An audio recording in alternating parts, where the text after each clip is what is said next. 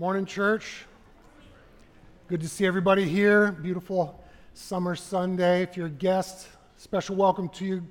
Hope you feel quickly at home. Have met some guests already this morning, which is a lot of fun.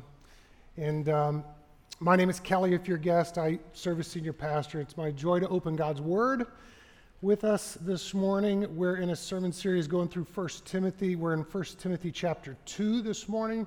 Turn with me there in your copy of the scripture so that you can follow along most easily.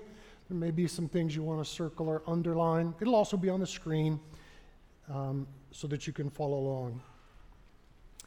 It's our habit in preaching at Glowing Bible Church to make our way through books of the Bible. A couple years ago, we spent 83 weeks in the Gospel of Luke. One of the benefits of moving from the beginning to the end of a book is that the preacher must address the topics that the original author addresses. If I were to skip this morning's passage, it would say more about my confidence in God's word than my addressing the passage, is my point. Any temptation a preacher might have uh, to avoid certain topics is undermined as we make our way from the beginning to the end of a book because God's Word is setting the agenda uh, through the original author. And we just make our way through it, seeing what God's Word has for us from the original author. Knowing this should comfort us. It should comfort us when we hear a difficult word from Scripture, knowing that it wasn't the preacher who picked the topic for the day. It doesn't reflect the preacher's personal agenda, but rather represents God's word for us. It protects us, frankly, uh, from uh, any temptation or weakness a preacher might have to make it about his personal agenda, to make the pulpit ministry about a personal agenda. And frankly, I'm thankful that I'm not responsible for setting the agenda of teaching each week but rather simply responsible for expounding on what's already been said. And I'll do my best this morning to neither overstate nor understate what God's Word is saying. The title of this sermon series is Instructions for Godly Leadership. And in my first sermon, a couple weeks ago, this is the fourth, so three, three weeks ago, I noted, four weeks ago, I noted that godly leadership conforms to the gospel. Not simply in position, what we think, believe about the gospel, but in posture, how we work it out, how we live it out. And so, if, if you're a parent and you want your kids to know the gospel, it's not simply telling them the truth and making sure they affirm the truths mentally, the academic word, or, or the academics of the gospel. Christ alive, uh, living sinless, dead, buried, raised, ascended, soon to return. That's the that we can ascend to that, uh, ascend to that rather mentally. But to teach the gospel to our kids, we actually have to live it out. We have to show them the gospel. We have to demonstrate the love of Christ, so that they hear it from us and they see it worked out, hands and feet, in a very practical way. The same is true in the church. We need that from the leaders in the church and from each other. We need a verbal witness and we need a living testimony demonstration. And in this morning's passage, I think we will have ample opportunity to do just that. Because this morning's passage addresses some culturally difficult topics that it won't, it won't be enough simply to uh, give our assent to those topics they're being true, but we're going to have to live it out. We're going to have to demonstrate how the love of Christ comes to life through living this out. Now, when it comes to difficult topics, the church father, Augustine of Hippo, Hippo is in uh, modern Algeria, right?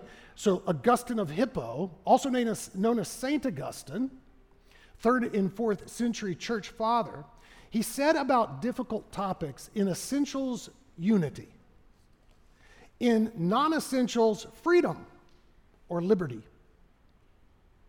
In all things, charity, kindness towards one another. An essential doctrine is one having to do with salvation. It's the, those doctrines that we need to cling to with a closed fist. We're not letting them go. Because to let them go would be to undermine salvation. These are the beliefs that we must agree upon in order to find our place in redemptive history and to offer salvation to others. For example, the sinfulness of humanity, it's an essential doctrine. The deity of Christ. It's an essential doctrine. Christ, God came in the flesh to die for us. The uh, sufficiency of the cross and the shed blood of Christ to cover all sin, not just some sin, but all sin. That's, uh, that's a, an essential doctrine. On these, we can't equivocate, we can't waffle. Non essential doctrines are those beliefs that don't bear directly on salvation, but are nonetheless important. In other words, simply to say something is non essential is not to say it's unimportant. And this morning, we're going to consider some important matters, albeit non essentials. And we're praying that our posture towards one another will be charitable. Even if we disagree with each other's in essentials, are in essentials unity and non essentials liberty, freedom. You may disagree with me this morning on how I interpret God's word and propose that we apply it in all things charity.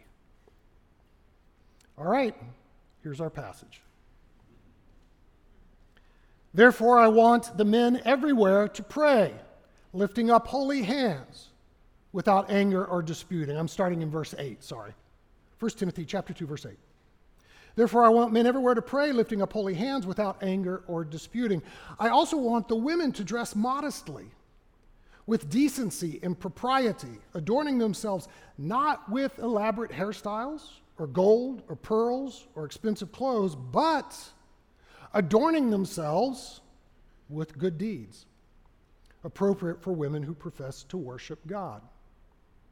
A woman should learn in quietness and full submission I do not permit a woman to teach or to assume authority over a man.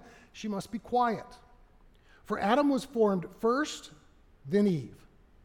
And Adam was not the one deceived, it was the woman who was deceived and became a sinner.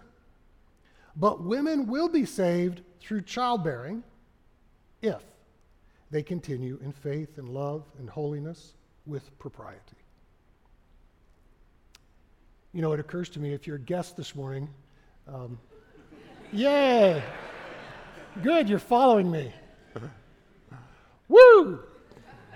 Can, you can cut it with, right? So if you're a guest, I actually think this is a great morning to visit because you get to see, Lord willing, uh, and hear not just our, our position on this, but maybe witness our posture and in our charitableness towards one another, our gentleness and kindness with each other, which is really, that's the type of community you want to be a part of. One that takes God's word seriously, spotting the essentials, but then also says there's a lot important in here that we need to be able to talk about. We're not going to skip over.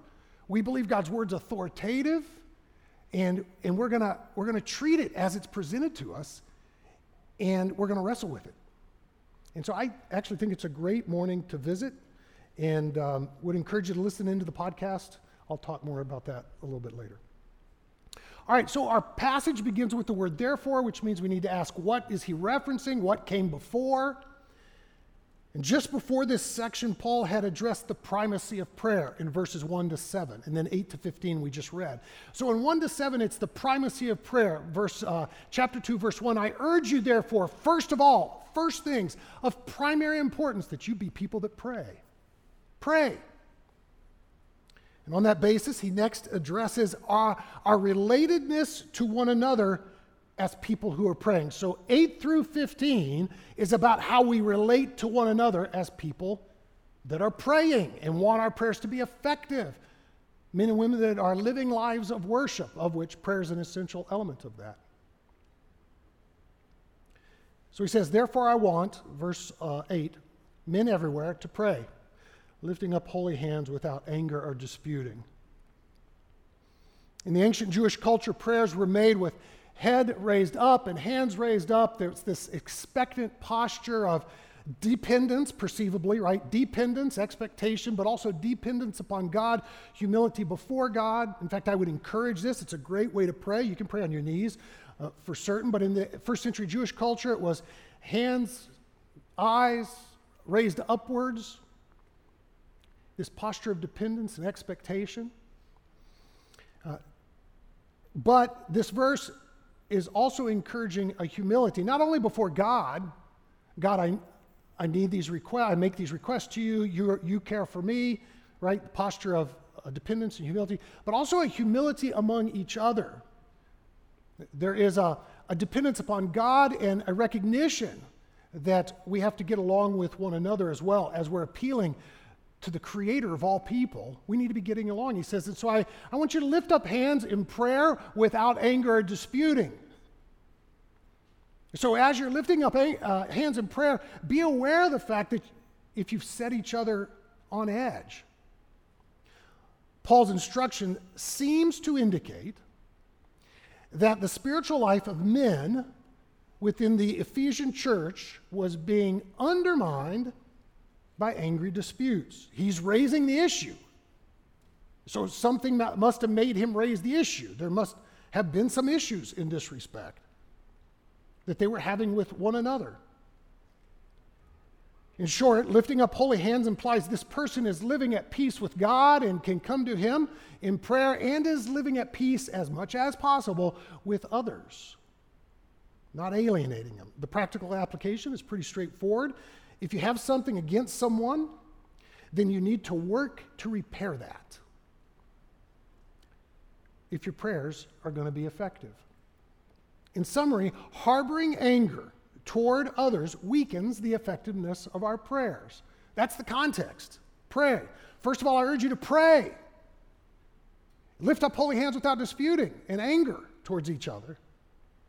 Jesus tells us, in fact, to interrupt our worship if we, if we remember someone has something against us or there is friction between us and others.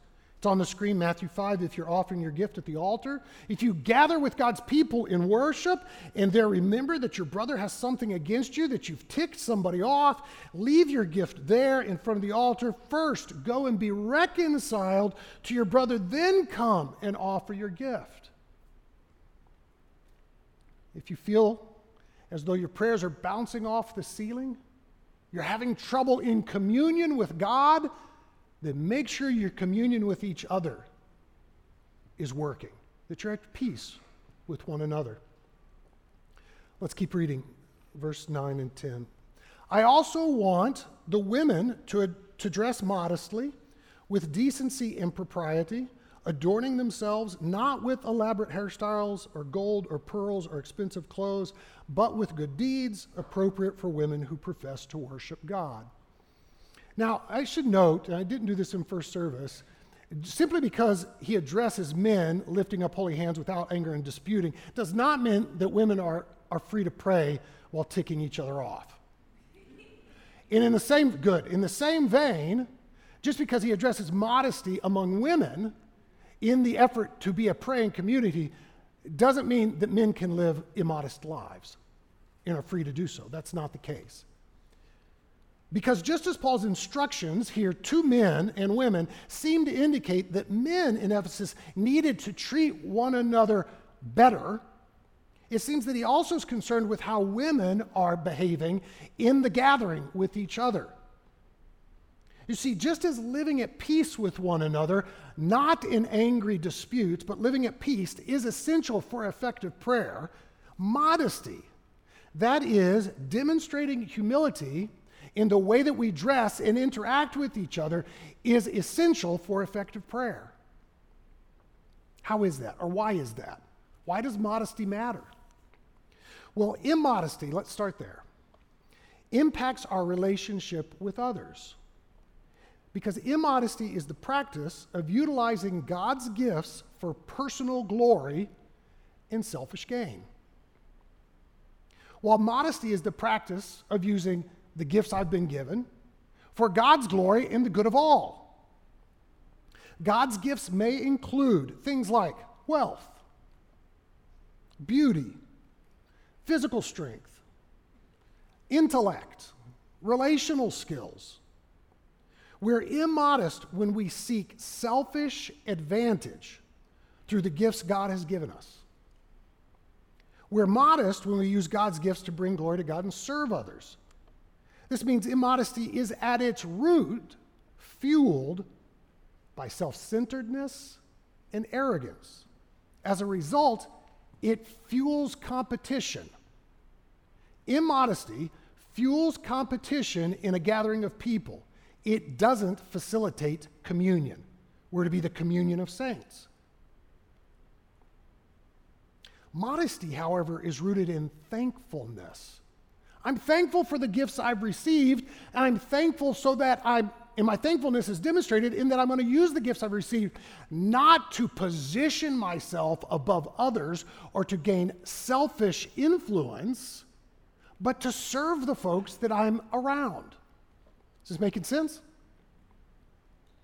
Using the examples given in today's passage elaborate hairstyles, gold, pearls, expensive clothes an immodest person would select clothing in order to gain power and influence, while a modest person would select clothing that serves the community best, fosters communion.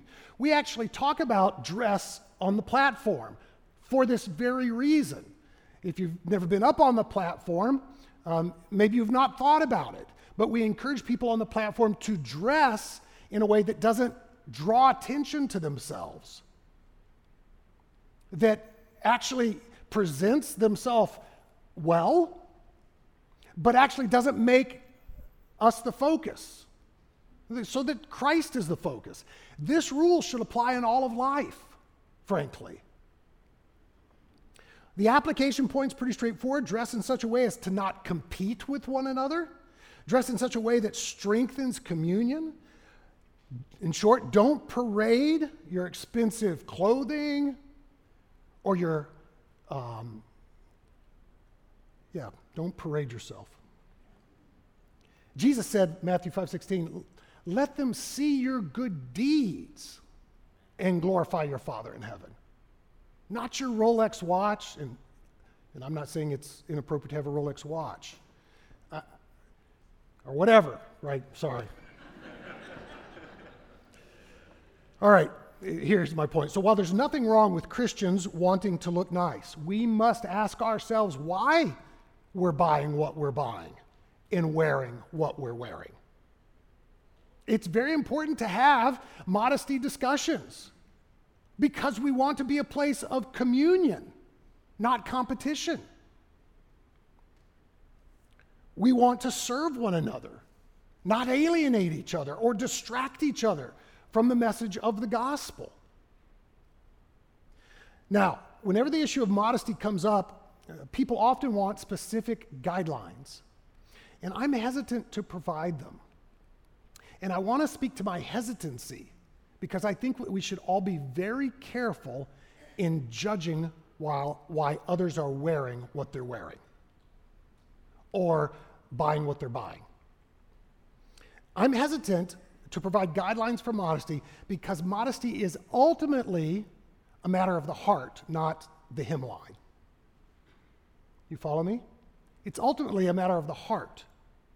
Uh, you don't know my heart. I barely know my heart. But as best I can discern, I picked this gorgeous outfit this morning. Right? Right. So we need to be really careful. In fact, I, will go so far as to say two people can wear the exact same outfit for very different heart motivations. One man, I'll pick on men, one man, man could go and spend his entire life savings on a suit because he wants to empower himself in a particular setting. He wants to exercise some influence in a particular setting while another man could wear the exact same suit simply because his mom bought it for him and she expects him to wear it. So when we look from the outside at what others are wearing, let's tread really lightly. We don't know what's motivating people for what they're wearing. In fact, I'd go so far as to say many people live immodest lives, and immodesty can be a part of our speech. Let me, let me lay out my resume for you, right? Immodesty can be a part of our speech, it can be a part of our dress. And in, in my immodest moments, much of it's fueled not by security, but by insecurity. Something you wouldn't be able to tell necessarily from just watching me boast or parade what I'm wearing. So we need to tread really lightly when we are looking or observing others. But we need to have the discussion because what's going on in our heart matters. We need to invite each other to modest lifestyles, right? And we want to talk about with our children how to enjoy the gifts of God without using them as weapons within community.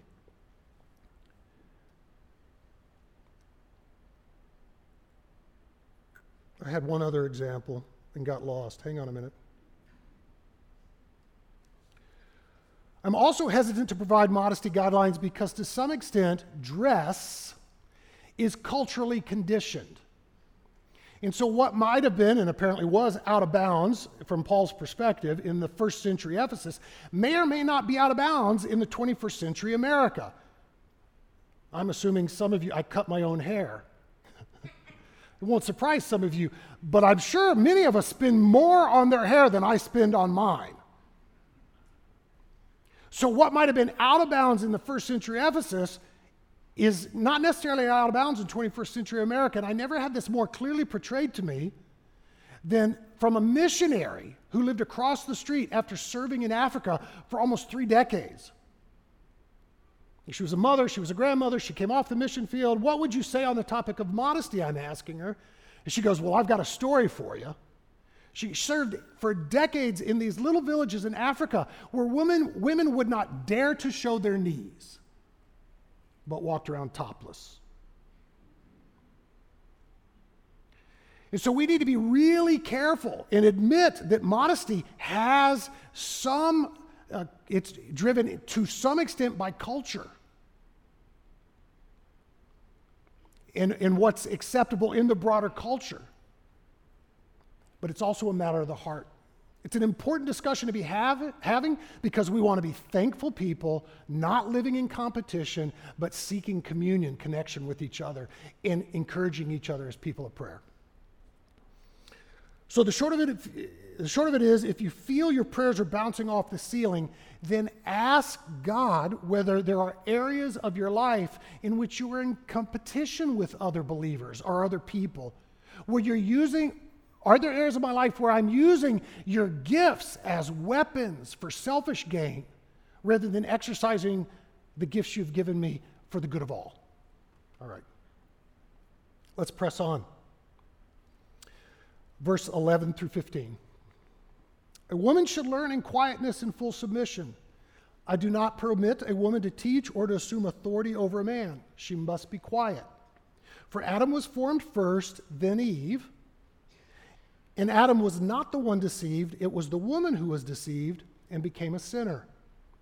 But women will be saved through childbearing if they continue in faith, love, holiness, and propriety.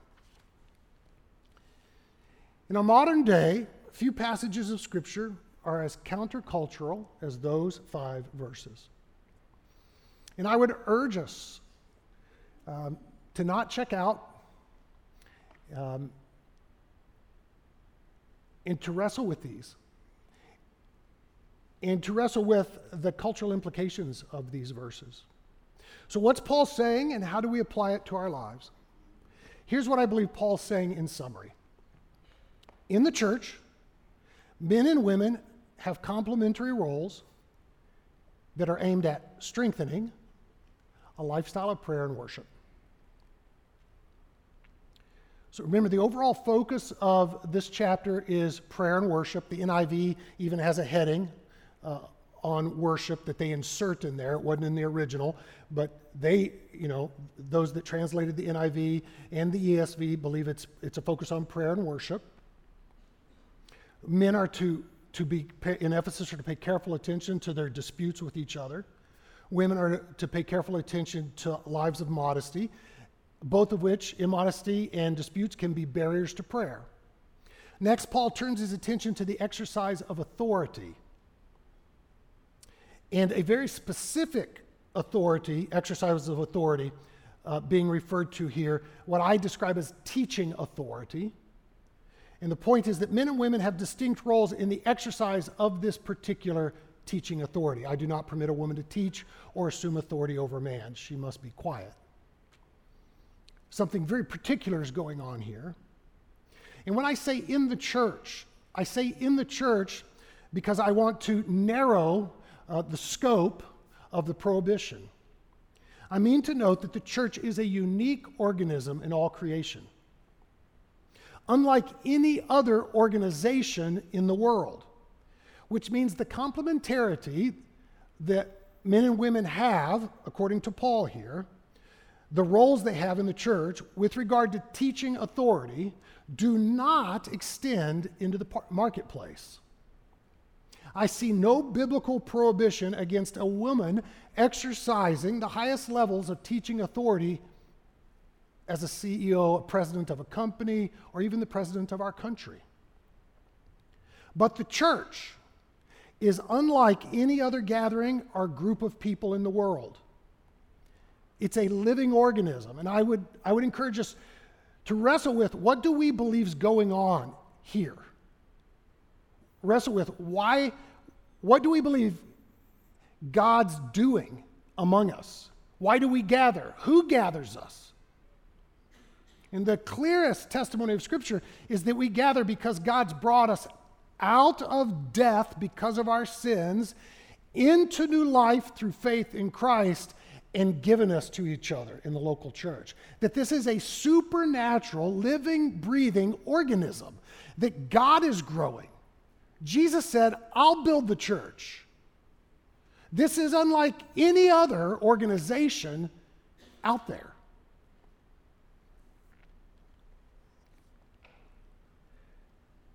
And because it's like unlike any other organization, we are charged with representing in a unique way God's person, God's purposes, God's design in creation. Together, as we do that work together, we bring glory to God and we make the gospel known. The church is the vehicle. The, the uh, I like to call it God's minivan uh, for salvation, the vehicle in which we all get in.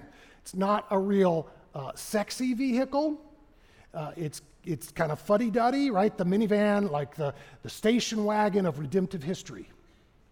But it is no less I mean, we're tripping over each other, we're stumbling over each other. But make no mistake, the church is the vehicle of God carrying the message of the gospel. It's unique. And when I describe men's and women's roles within the church as complementary, I mean to note that while men and women are equal in value, there are some distinct roles given to both. So it's important for us to understand that Paul's not saying that women are of lesser value or of lesser importance or even have lesser roles, but rather that there are some differences in the roles. How are men's and women's roles complementary? Well, according to the Apostle Paul, men are to fill the role of authoritative teacher. Paul writes in verse 12 I, don't, I do not permit a woman to teach or to assume authority over a man, she must be quiet. Do these verses mean that women can't ever teach or lead exercising authority? No, absolutely not.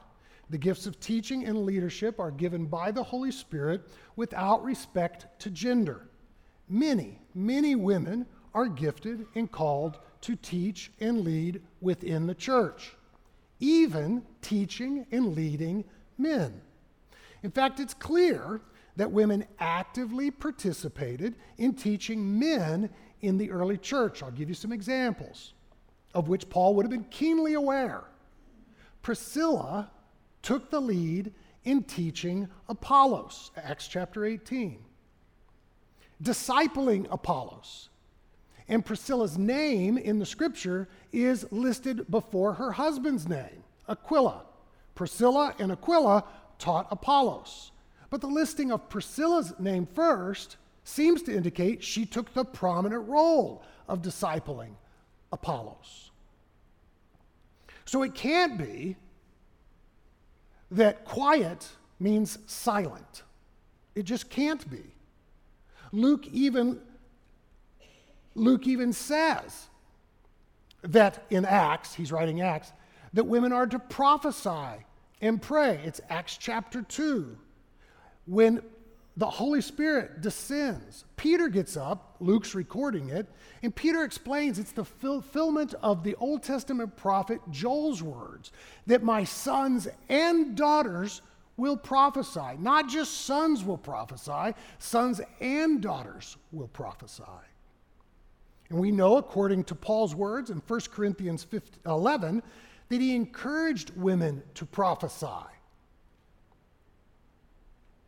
And prophecy included both ecstatic utterance, that means unplanned, where the Spirit of God in a gathering like this may prompt a man or woman to speak in the moment, moving them in a, in a way that they say, Oh, the Spirit's laid something on my heart, and they get up and speak the truth of God's word. That's a prophetic, ecstatic utterance. But prophecy also included planned, prepared utterances. Lord willing, this is a planned, prepared prophetic moment in which I worked to present God's truth as best I understood it. So, according to Joel's Old Testament prophecy, fulfilled in Acts chapter 2, sons and daughters will prophesy, both finding places in, in congregational gatherings to exercise the gift of teaching and, and leadership. So, what is Paul exactly prohibiting? He's prohibiting women from exercising a very specific leadership role within the church. Specifically, the authoritative teaching role, which we identify at Glen Ellyn Bible Church as the pulpit ministry, this 30 minute ish uh, teaching over which the elders of the church most closely watch. We believe this for at least three reasons.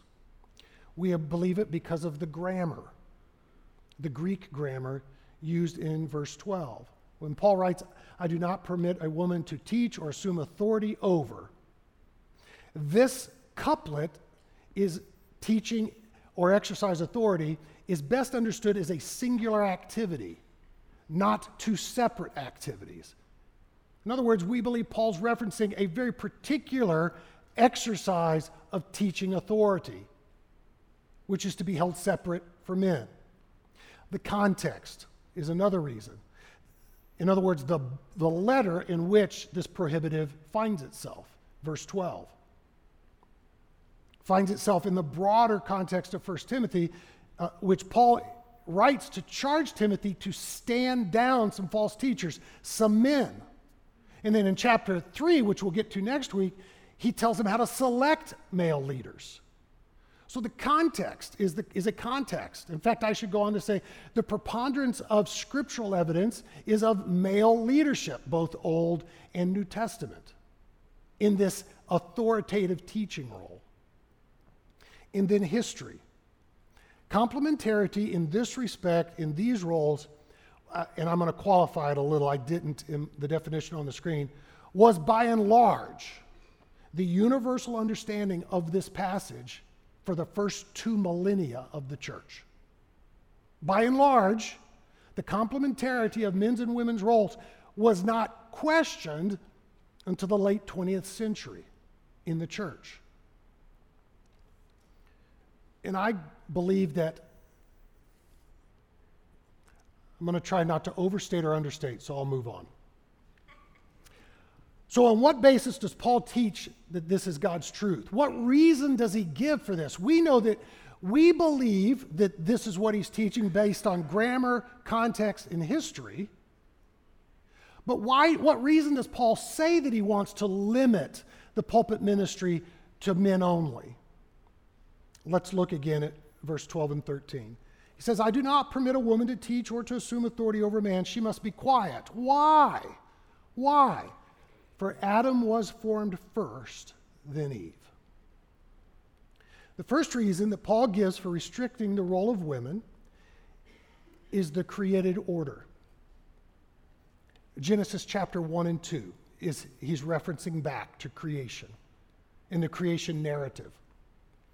It's very, very important to note that Paul does not offer as a reason that men should be the ones exercising authoritative teaching because something was going on in Ephesus that was unique. He doesn't offer that as a reason. It's very important here to note that it's not based, the prohibition's not based on something unique going on in Ephesus. In other words, he doesn't say, I do not permit a woman to teach or exercise authority over man because the temple of Artemis, which was present in Ephesus, is running away with culture and we need to get those women under control. He doesn't say that. He harkens back to the creation narrative before Genesis chapter 3, which is the fall. He's going to get to Genesis 3 here in a minute. But he says this was God's d- design from the beginning. This was meant to be the blessing of God. The second reason Paul gave for limiting women's roles does have to do with the fall of humanity. I'll read it again, it's on the screen. I do not permit a woman to teach or to assume authority over man. She must be quiet. Why?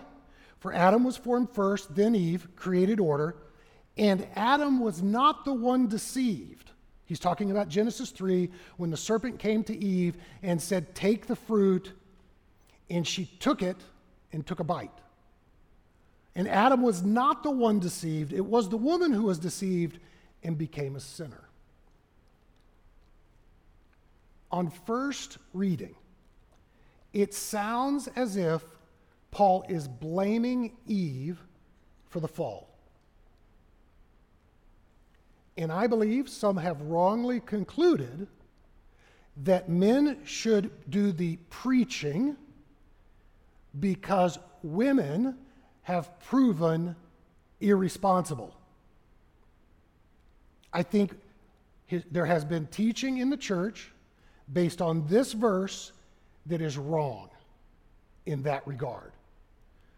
I do not believe Paul's saying that the authoritative teaching role in the church is to be reserved for men because women are Eve proved uniquely vulnerable to deception. I do not believe that's what Paul is saying.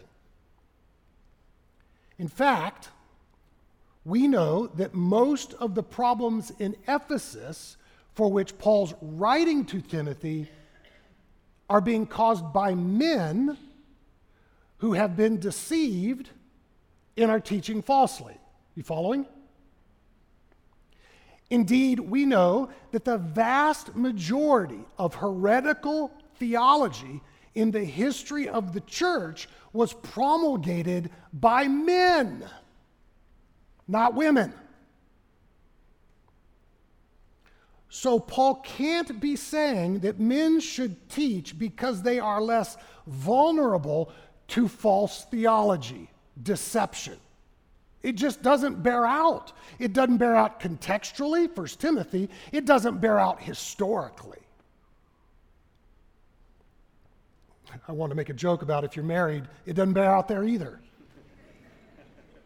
The point Paul is the point Paul's making in noting the deception of Eve has to do with Adam's silence, his failure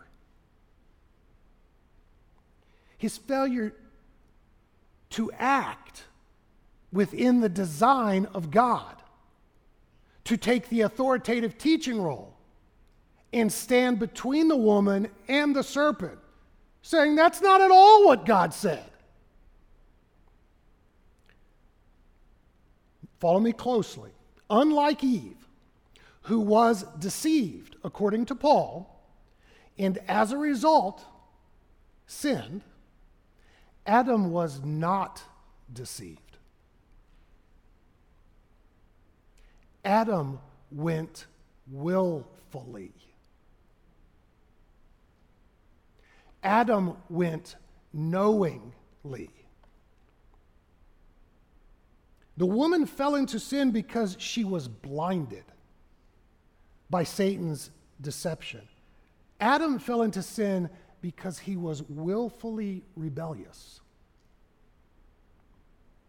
This is why Jesus Christ is described as the second Adam, not the second Eve. Jesus Christ is described as the second Adam. He's the Adam who rightfully took his place, stepped to the plate, and offered authoritative teaching. Such that in Matthew chapter 4, when Satan came to him and tried to deceive him, he was not silent as the first Adam had been. No, he stepped up and he took his rightful place and protected the second Eve. Who is the bride of the second Adam? The church. So when the second Adam came and took his rightful place of teaching authority as a man, standing down the deceiver, and then going on to give his life as a sacrifice, he did so in preserving the church, his bride in a way that the first Adam had failed to do, failed to act, failed to protect. The bride which God the Father had given to Adam at the first wedding in the garden. This is why Paul explains in Romans that many died through Adam's trespass. Praise God, many are saved through Christ's righteousness. Paul's saying that men are to take the lead in the church as the authoritative teachers because that was the role given to Adam at creation, and it was the role that he failed to fulfill. Paul's saying that we want to, as men, be found in the second Adam, taking our rightful place. He's about to talk about women as well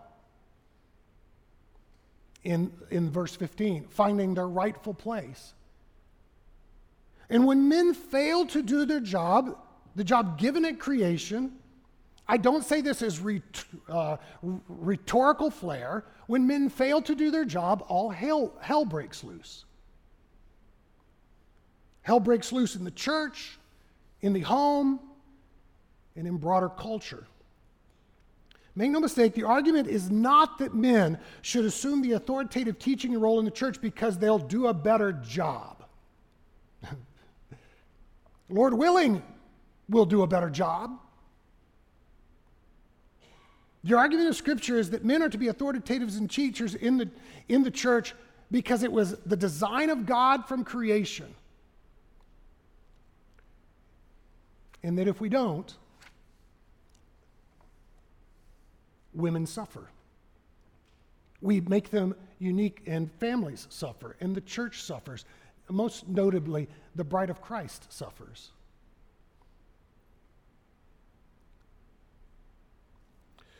All right, let's finish the passage. But women will be saved through childbearing if they continue. In other words, if, not because of. I'll get more to this. But women will be saved through childbearing if they continue in faith, love, holiness with propriety.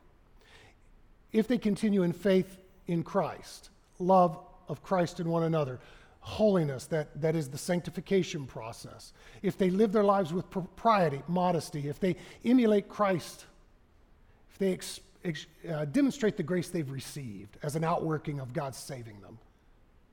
This verse cannot possibly mean that salvation for women depends on them physically giving birth. It can't possibly mean that. Well, it can't possibly mean it because in 1 Corinthians 7, the same author, Paul, champions singleness, encourages singleness for both men and women. So it can't be that he's arguing here, some years later, mind you, that women have to get married and bear children in order to be saved. That's not what he's saying. And if you find it confusing, well, then you're with Peter. Peter, in one of his letters in the New Testament, said Paul's reasoning was hard to follow sometimes. But that doesn't mean it's not important to wrestle with. What might he be saying? Most consider this reference to childbearing as an illustration of the ultimate mark of femininity. Nothing defines a woman as clearly as the ability, not the actuality. You don't have to have children to be fully feminine. You have to be able, right? You have to have the design, chromosomal design, right? You've got to have the organs that could. You have to have the potentiality of bearing children. And I raise this, and it should comfort us that there's nothing new under the sun. If you're familiar with modern debates about masculinity and femininity, Paul's got something to say to that debate. Women are those who, at their most basic level, have the potentiality to bear children. But you don't have to bear a child, 1 Corinthians 7, he encourages singleness, to be fully woman. No, we become fully us through faith in Christ. To fi- by finding our spot as in the bride of Christ.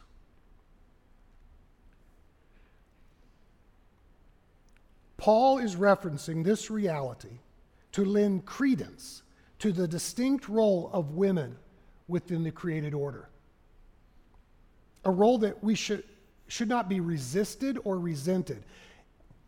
And every day in popular news, the role of women is in, within our culture is downplayed, degraded, attacked, resented, and particularly at this most basic level, the potentiality to have children.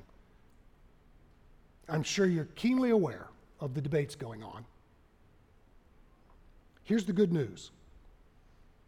Although Eve fell prey to deception because Adam was silent, because of Adam's poor leadership.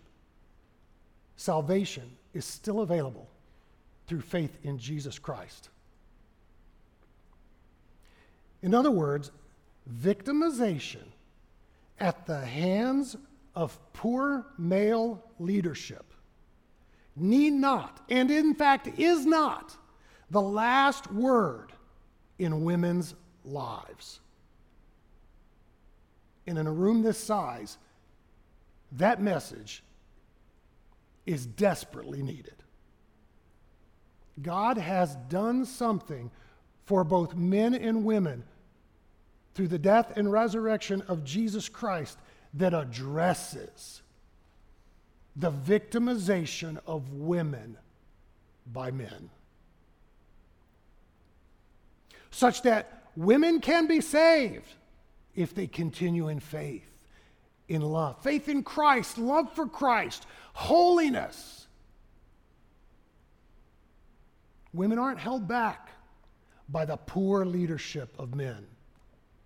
They have an advocate, a mediator in Christ our Savior. Praise God. It's true that the church has reason to be ashamed of how it has treated women in times past, using verses, verses like the one in today's passage to oppress women. This is wrong and cannot be tolerated. But the church has no reason to be ashamed of what God has designed for men and women in redemptive history. In fact, it's my deepest conviction that if we have our interpretation correct, in both position and posture then the women of our church, our world, our families should experience richer blessings, greater freedom, greater joy, and more fruitfulness. And towards that end, I want to pray. Would you bow your head? Father, we ask for your mercy on us as a community. Because of Genesis 3, there is lasting and real difficulty between the genders that seems to be coming to a critical head in our generation, such that the definition of male and female within popular culture is up for grabs. Have mercy on your church. I pray we'd not resent your design. And if we disagree, Father, on non essential, the role of men and women in the church, let us be charitable towards each other. For your glory's sake and the joy of your people. Amen.